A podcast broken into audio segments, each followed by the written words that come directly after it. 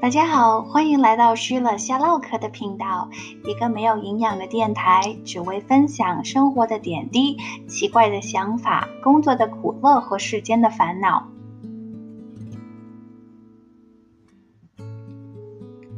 不知不觉呢，今天已经来到了我们第十期的节目，非常感谢大家的收听，我也非常的。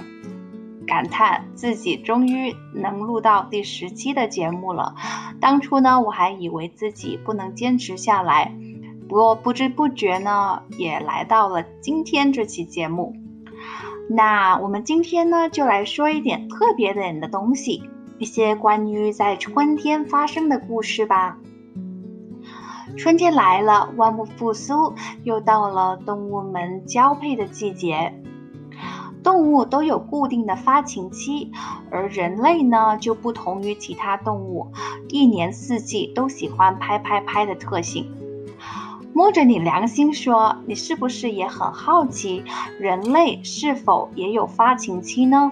今天 Sheila 就带你走进人类深处的世界，一探究竟。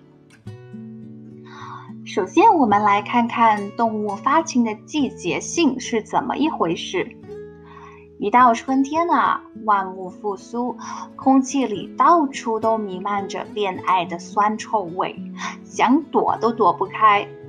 头上一群不知名的小虫子在聚众交配，窗外小蜜蜂在忙着帮不知名的小花儿交配，树上一只雄鸟正在孜孜不倦地给雌鸟大献殷勤。就算到了晚上。发情的野猫也会吵得你根本睡不着觉。对比冬天的死气沉沉，你终于深刻体会到了赵忠祥老师所言：春天还正是万物发情的季节。不然怎么有个词叫发春呢？赵忠祥老师在《动物世界》中告诉我们，几乎所有雌性动物都有一个固定的性欲冲动期。在生理上，雌性动物的乳房、生殖器官会肿胀，身体会散发出特殊的气味等。它们不但会接受雄性的求偶，还会故意做出各种搔首弄姿的姿态，吸引异性。而在发情期以外的其他时间里，雌性动物几乎都是不接受交配的。不过，动物发春不一定要在春天。动物发情期的选择主要取决于什么时候交配更有利于下一代的繁育。它们会选择最适宜的时机发情，以提高后代的成活率。例如，一只年轻的雌性野猫女需要大约十二个小时的日光才能触发它的发情期。猫的孕期很短，只有两个月，而这也意味着在野外的猫很少在冬天怀孕。毕竟天寒地冻下，幼猫的夭折率是极高的，任哪一只母猫都不希望白忙活一场。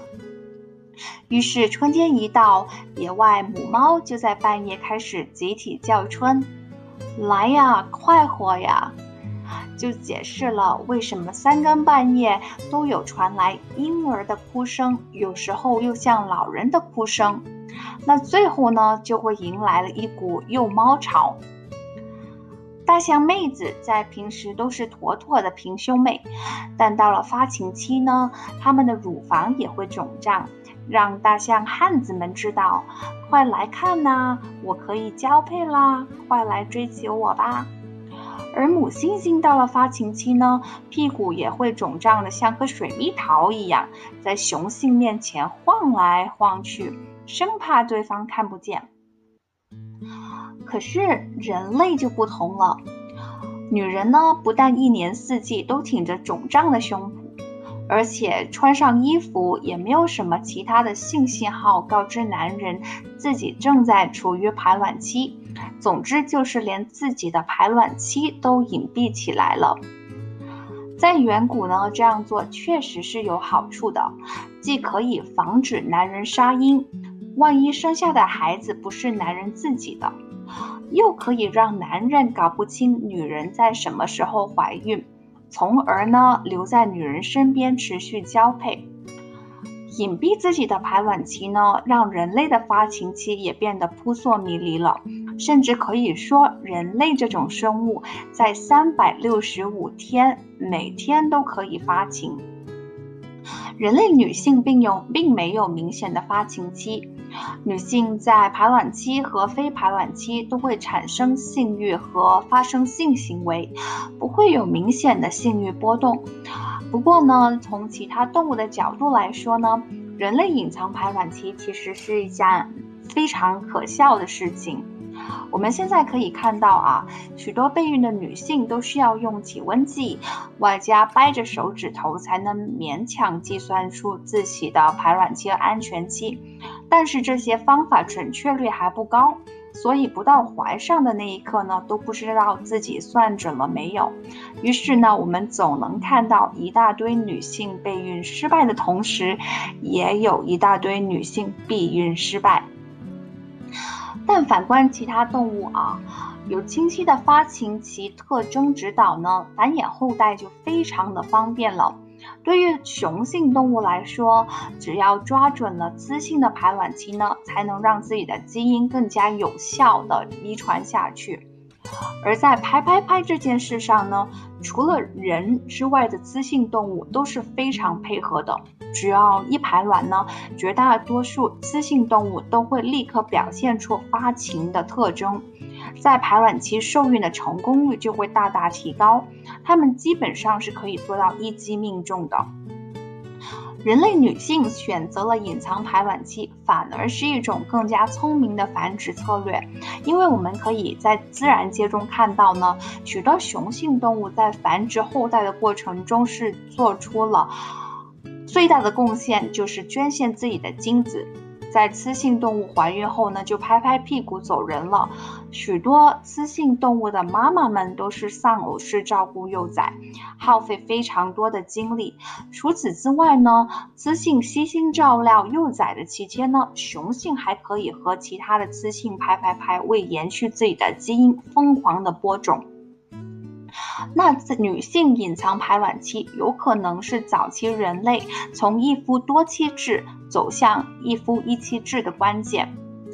母方隐藏排卵期，它就能让父方承担起抚养后代的责任。如果雌性不再发出啊发情的信号，那么雄性它就无法检测到雌性的。排卵的准确时期，也就是说呢，雄性它是不知道这个雌性究竟是否受孕成功的，而这也就导致了雄性的繁殖策略呢有所改变，从原来多个雌性交配，就变得不得不和一个雌性多次交配，确保受孕成功。除此之外呢，没有了发情期特征的指导呢，雄性还将面临了一家更加。苦恼的事情，那就是父系的不确定。如果雌性有发情期，那么雄性就只需要在雌性发情期内与其拍拍拍，并且在这一时期防止雌性与其他雄性交配即可。因为发情期一过呢，雌性就会主动拒绝其他雄性的求爱。但雌性失去发情期，它变得随时随地都可以交配怀孕的话呢？怎么防止其他雄性趁虚而入，就成了非常大的问题。也就是说呢，雄性就需要一直守在雌性身边，才能确保孩子是自己亲生的。而有了雄性的陪伴呢，雌性也不再是独自抚养后代了。要知道呢，相对于其他哺乳动物来说，人类婴儿并没有那么好养活。而在这场繁殖竞赛里呢，人类女性通过隐藏了排卵期，将复方锁在自己的身边，才算扳回了一局。人类隐藏排卵期的策略呢，被看作为淑女模式，而倭黑猩猩隐藏排卵期的策略呢，则被看作是荡妇模式。此话怎讲呢？